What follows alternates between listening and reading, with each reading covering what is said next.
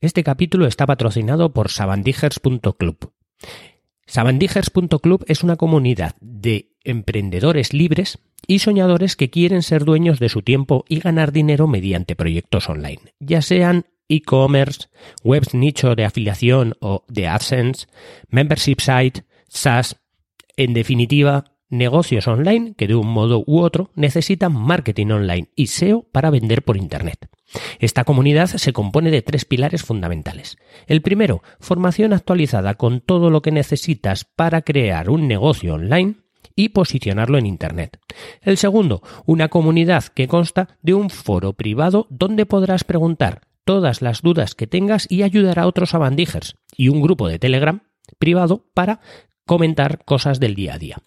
Tercero, herramientas de desarrollo propio para ayudar a tus web a subir al top de Google y recibir feedback para mejorarlas. Todo esto y mucho más por 17 míseros euros al mes. No se ha visto tanto valor junto en mucho tiempo. Únete a sabandijers.club y empieza a construir tu negocio online.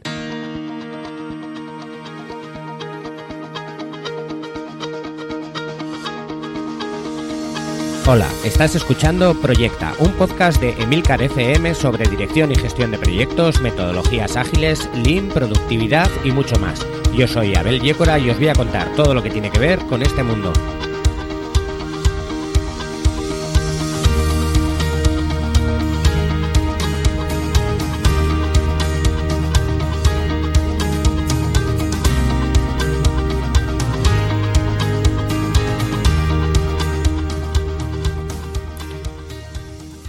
Capítulo 26 y en esta ocasión vamos a continuar con aquello que dejamos de la gestión de stock dos capítulos antes y vamos a ver un poco cuáles son los costes del stock y cómo optimizar un poco más el stock. Bueno, una cosa que se quedó pendiente en el capítulo anterior fue el tema de la colocación del stock en fabricación. Los responsables de fabricación tienen que tomar eh, decisiones acerca de las materias primas y del trabajo en, el, en los procesos de fabricación dentro de una planta. En general se toman decisiones sobre la colocación del stock según la clasificación que se le dé a un artículo. Entonces, eh, estas clasificaciones pueden ser, eh, de los artículos básicamente, pueden ser que sean artículos especiales o artículos estándar. Un artículo especial va a ser aquel artículo que se va a generar o que se va a fabricar a petición, o sea, sobre pedido. Es un artículo que a ti te lo piden y lo pones a fabricar. Y un artículo estándar es un artículo que, digamos, estás fabricando tú para tener stock y que la entrega, por norma general, es, es inmediata un stock de artículos ya próximos a un nivel de bienes terminados significa tiempos de entrega más cortos, pero también una mayor inversión en eh, una mayor inversión monetaria en, en stock. Hay que establecer un equilibrio entre las ventajas y desventajas de las diferentes formas de colocar el stock. Si el stock lo tenemos como, como stock ya fabricado, va a tener ciertas ventajas de que vamos a ser más rápidos suministrando, pero vamos a tener más dinero invertido en ese stock. Hay que buscar siempre un equilibrio. Para ello, lo primero que necesitamos es saber cuál es el coste real del stock. Y los costes del stock se dividen en tres costes, básicamente. Están los costes de adquisición del pedido, los costes de mantenimiento del stock y los costes de rotura de stock. Estos tres costes tienden a entrar en conflicto. Cuando uno disminuye, el otro aumenta. Imaginémonos, por ejemplo, el coste de mantenimiento. Cuantas más piezas pidamos, más va a aumentar el coste de mantenimiento. Pero los costes de adquisición y de rotura de stock, cuantas más piezas pidamos, menos coste vamos a tener por pieza. Entonces, imaginémonos una gráfica en el que el coste de la, de las, digamos, la cantidad de piezas está en, en, la horizontal, como el coste de mantenimiento va subiendo y como el coste de adquisición va bajando. Pues donde se cruzan esas dos debería de ser donde tenemos que eh, el menor coste de, de, stock. O sea, donde se cruzan esas dos, esa cantidad sería la mínima que tendríamos que tener para reducir el, el stock total o el coste total del estocaje. Los costes de adquisición del pedido, estos costes también denominados de emisión o de lanzamiento, están relacionados con la compra de productos para reposicionar el stock. Incluyen el precio de compra, o coste de fabricación del producto para diferentes tamaños de pedido, el coste de lanzamiento de la producción, el coste de tratamiento del pedido por parte de los departamentos de compras o contabilidad y el coste de transmisión del pedido al punto de suministro, por correo o como se tenga que suministrar. También incluye el coste de transporte de las mercancías cuando se portan o cuando se, se mueven, el coste de la manutención o del alquiler de, o de cualquier otra operación que se efectúe con las mercancías, cualquier cosa que se necesite, ¿vale?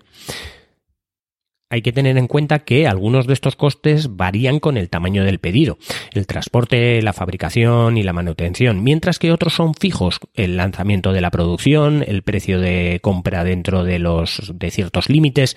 Hay que tener en cuenta que algunos son variables y otros son fijos. Por otro lado, teníamos el coste de mantenimiento del stock. Estos costes se originan por el hecho de almacenar los productos durante un periodo de tiempo y son aproximadamente proporcionales al número medio de unidades mantenidas en el stock. Pueden distinguirse los siguientes tipos. Coste de espacio, se, se, incurre en, ellos por el uso del espacio de almacenaje y eh, suponen alrededor del 3% del coste del mantenimiento del stock. O sea, el 3% del mantenimiento del coste del mantenimiento del stock suele ser por el almacenaje. Los costes de capital que son originados por el por mantener el capital inmovilizado en el stock. O sea, ese dinero que tenemos en el stock tiene un coste, ese dinero en el tiempo siempre tiene un coste y puede suponer más del 80% del coste de mantenimiento del stock. También los costes de seguros e impuestos del stock forman parte del coste de el mantenimiento del stock, alrededor de un 1%, ya que eh, dependen del tamaño del stock almacenado. Tenemos que hacer seguros, tenemos que hacer pagar impuestos por este tipo de almacenaje muchas veces. Y luego también están los costes de riesgo de stock. Este último tipo de costes de mantenimiento de stock eh, representa alrededor del 15% del total e incluye costes originados por causas como obsolescencia, caducidad, daños, robos, cualquier cosa que nos deteriore la, el, stock de alguna manera, eh, tanto eh, planeada como puede ser fechas de caducidad, como no planeada, como pueden ser los robos. Por último, teníamos el coste de las roturas de stock. Se incluyen en ellas cuando no se puede cumplimentar un pedido por carecer del número necesario de unidades en stock. O sea, eso supone un coste. El no poder vender supone un coste. Eh, suelen distinguirse dos tipos. Los costes de las ventas perdidas se produce cuando un cliente, ante una situación de rotura de stock, eh, decide anular el pedido. Su valor es igual al beneficio que hubiera que se hubiera conseguido con la venta. O sea, es un valor eh, negativo igual al valor que hubiésemos ganado en esa venta. Y luego también el coste de la demanda diferida. Ocurre cuando un cliente ante una situación de stock espera a que se le reponga el stock y acepta el envío en diferido. No pierdes la venta, pero eh, sí que, digamos, no la ganas ahora. Lo que quiere decir que al no ganarla ahora, ese dinero que no has ganado ahora también tiene un coste para ti. Para evitar estas cosas, lo que se suele o se puede hacer, una de las cosas que se puede hacer es el análisis ABC. El análisis ABC es un proceso que consiste en dividir los artículos que tenemos en stock en tres clases de acuerdo con su coste económico. De modo que los eh, gestores puedan concentrar su atención en los que tengan un valor económico más alto. Para esto lo que hacemos es dividir en tres tipos de, tres artículos, tres tipos de clases, la A, la B y la C. La suelen eh, representar cerca del 20% de los artículos, pero les corresponde el 80% del valor económico. Los artículos de clase B suelen representar el 30% de los artículos, pero se les corresponde solamente el 15% del valor económico.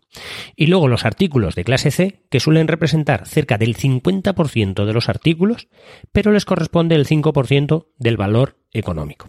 A nadie que haya estudiado parte de esto se le escapa que esto se basa en la, en la ley de Pareto, el 80-20 que solemos, que solemos hacer a veces. ¿vale? Los artículos de clase A deben de gestionarse con un nivel de servicio relativamente bajo, el 80%. Al ser artículos que representan un alto coste, su inventario ha de ser pequeño. Esta pérdida eh, aparente del nivel de servicios se evita con procedimientos de control más afinados. Y, un seguimiento del proceso de fabricación o de aprovisionamiento eh, es más eficaz para, para, esto.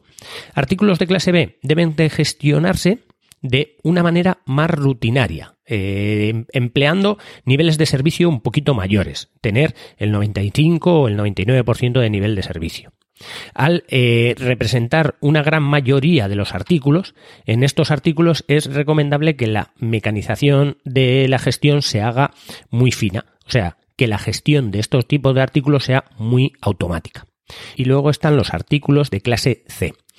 Deben suministrarse en grandes cantidades y deben de ser gestionados por el mínimo de registros y controles y procedimientos, que, no haya que hacer prácticamente nada, de manera que los costes administrativos se reduzcan al mínimo. Deben gestionarse con un nivel de servicio muy alto para evitar que generen problemas eh, las, las posibles roturas de stock de artículos de poca importancia. O sea, repasando, tenemos tres niveles y lo que hacemos es, con aquellos que tienen, que, que valen el 80%, pero son el mínimo de piezas, reducimos lo máximo posible el stock y hacemos una gestión muy buena. Con aquellos que están intermedios, que son un 30% de los artículos, pero que solo se supone que dan el 15%, lo que hacemos es intentar reducir los costes administrativos y que tengamos bastante stock, pero no demasiado. Y luego con aquellas piezas que son el 50% de las piezas de, de aquellos stock, pero que tienen un coste solo de un 5%, ahí es donde podemos tener un sobrestock. Podemos tener un stock suficiente para que no nos genere problemas. Porque si, si vendemos por muy bajo precio esas piezas, y nos genera cualquier tipo de problema, cualquier tipo de gestión administrativa que, tenga, va, va, a ser un coste muy elevado sobre el valor que es muy bajo. Entonces, dividiendo así podemos objetivar mucho mejor a qué cosas tenemos que reducir o cómo tenemos que actuar sobre nuestros stocks. Para poder hacer todo esto, lo que sí que necesitamos, sí o sí, en todo tipo de, de gestión, es tener una exactitud en los datos sobre el stock completa. No podemos dejar que se nos vaya de control. La, exactitud en los datos sobre el stock es fundamental eh, para, para, poder gestionar cualquier, cualquier almacén. Sin embargo, dichos datos no, no suelen coincidir en, en, la vida real casi nunca. Esto lo que suele provocar es una rotura de stock, muchas veces cuando se va a retirar un material que se supone que existe pero que no está. O un exceso de stock, cuando se supone que, que un material ya no queda y resulta que hay en el almacén. Para evitar estos problemas se puede eh, realizar las siguientes acciones. Primero, concienciar al personal relacionado con los movimientos de materiales, de la importancia que, tiene el llevar una estricta contabilización de los mismos. Y impedir que se retire del stock sin la correspondiente autorización ninguna de las piezas que estén en el stock. También, además de eso, realizar controles de existencias con el objetivo de actualizar esos datos y buscar las posibles causas de las desviaciones que haya o podido ocurrir o que se hayan detectado en esos controles. Lo que se suele hacer es normalmente un inventario anual, inventarios o recuentos cíclicos y además un control continuo. Básicamente eh, se puede hacer un inventario anual, pero en muchas de las empresas lo que hacen es aleatoriamente el software o el encargado del almacén controla el stock de 8 o 10 productos aproximadamente al día y de esa manera puede tener a final de año eh, la garantía de que más o menos casi todo está con un, con un inventario continuo. Aquí lo que hay que concienciar es en eso, en que si una pieza se rompe, si un stock se ha deteriorado, mm, es mejor decirlo y llevarlo bien en la gestión, eh, que, que, que, se supone que lo tienes y luego no lo puedas vender y tengas una rotura de stock por, por una cosa que sea pues que alguien no ha informado, que no se ha dicho correctamente o que han fallado los procedimientos que se habían establecido para que el control de stock sea eh, fideligno a lo que tiene que ser. Una vez que tenemos ya todo esto, lo que tenemos que hacer es optimizar nuestro almacén, optimizar el stock que tenemos, optimizar que sea lo mínimo, sobre todo en, como hemos dicho, esos tipos de productos que sean A.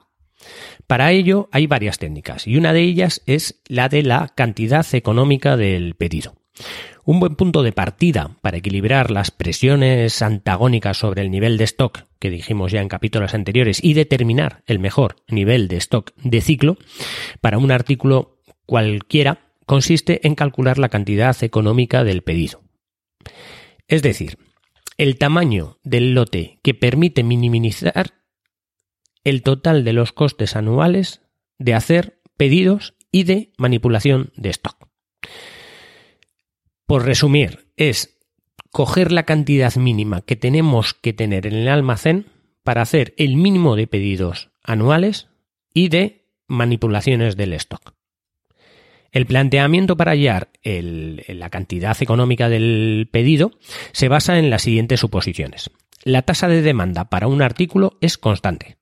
Por ejemplo, siempre es de 10 unidades y se conoce con certeza. Todo esto son suposiciones. No existen restricciones para el tamaño de cada lote. Por ejemplo, eh, las limitaciones a causa de la capacidad de un camión o del manejo de materiales no existen. Tercero, los dos únicos costes relevantes son el correspondiente a la manipulación del stock y el coste fijo tanto de hacer los pedidos como de la preparación.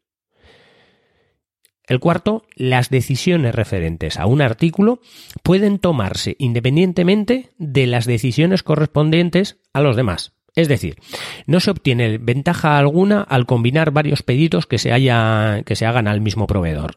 Un artículo es independiente de todos los demás. Y luego, por último, no hay incertidumbre en cuanto al tiempo de entrega o suministro.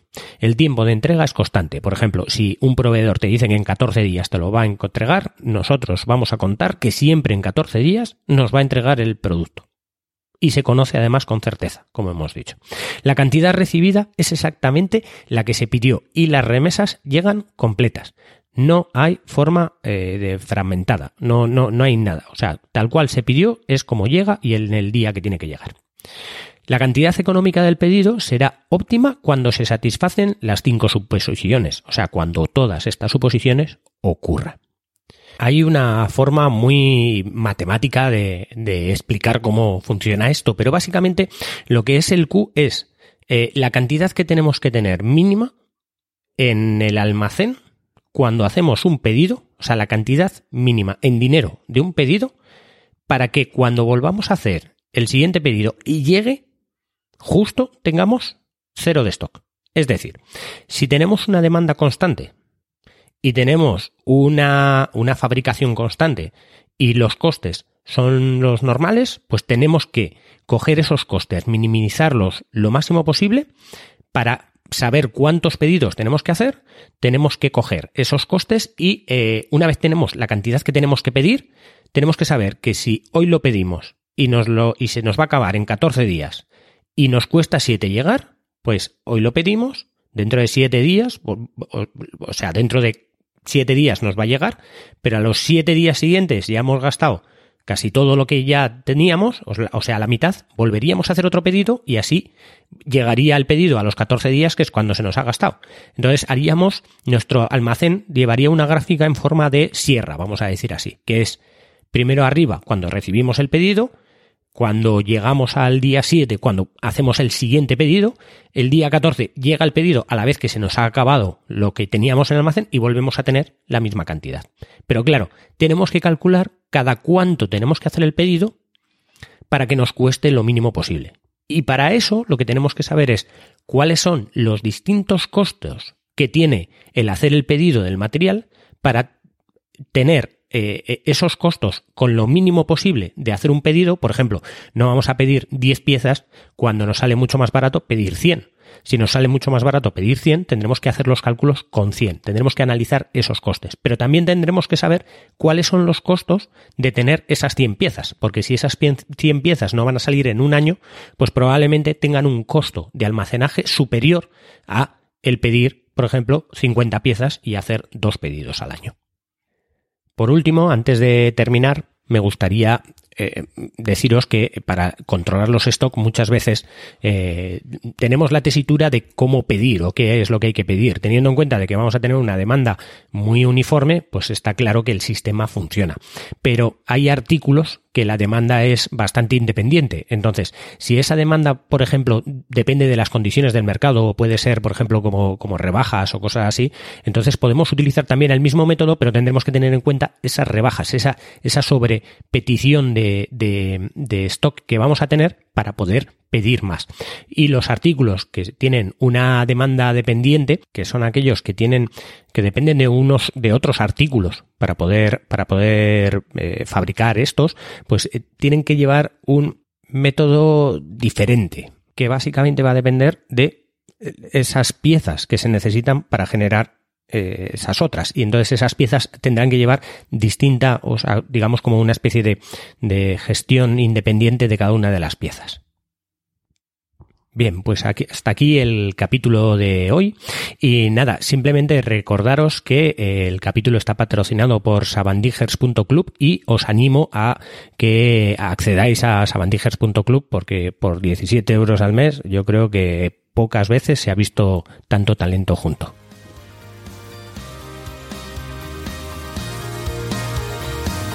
Y hasta aquí el capítulo de hoy. Muchas gracias por escucharme. Tenéis todos los medios de contacto y la información y los enlaces del capítulo en emilcar.fm barra proyecta, donde espero vuestros comentarios. Hasta el próximo capítulo y no os olvidéis de que lo bien planificado bien sale.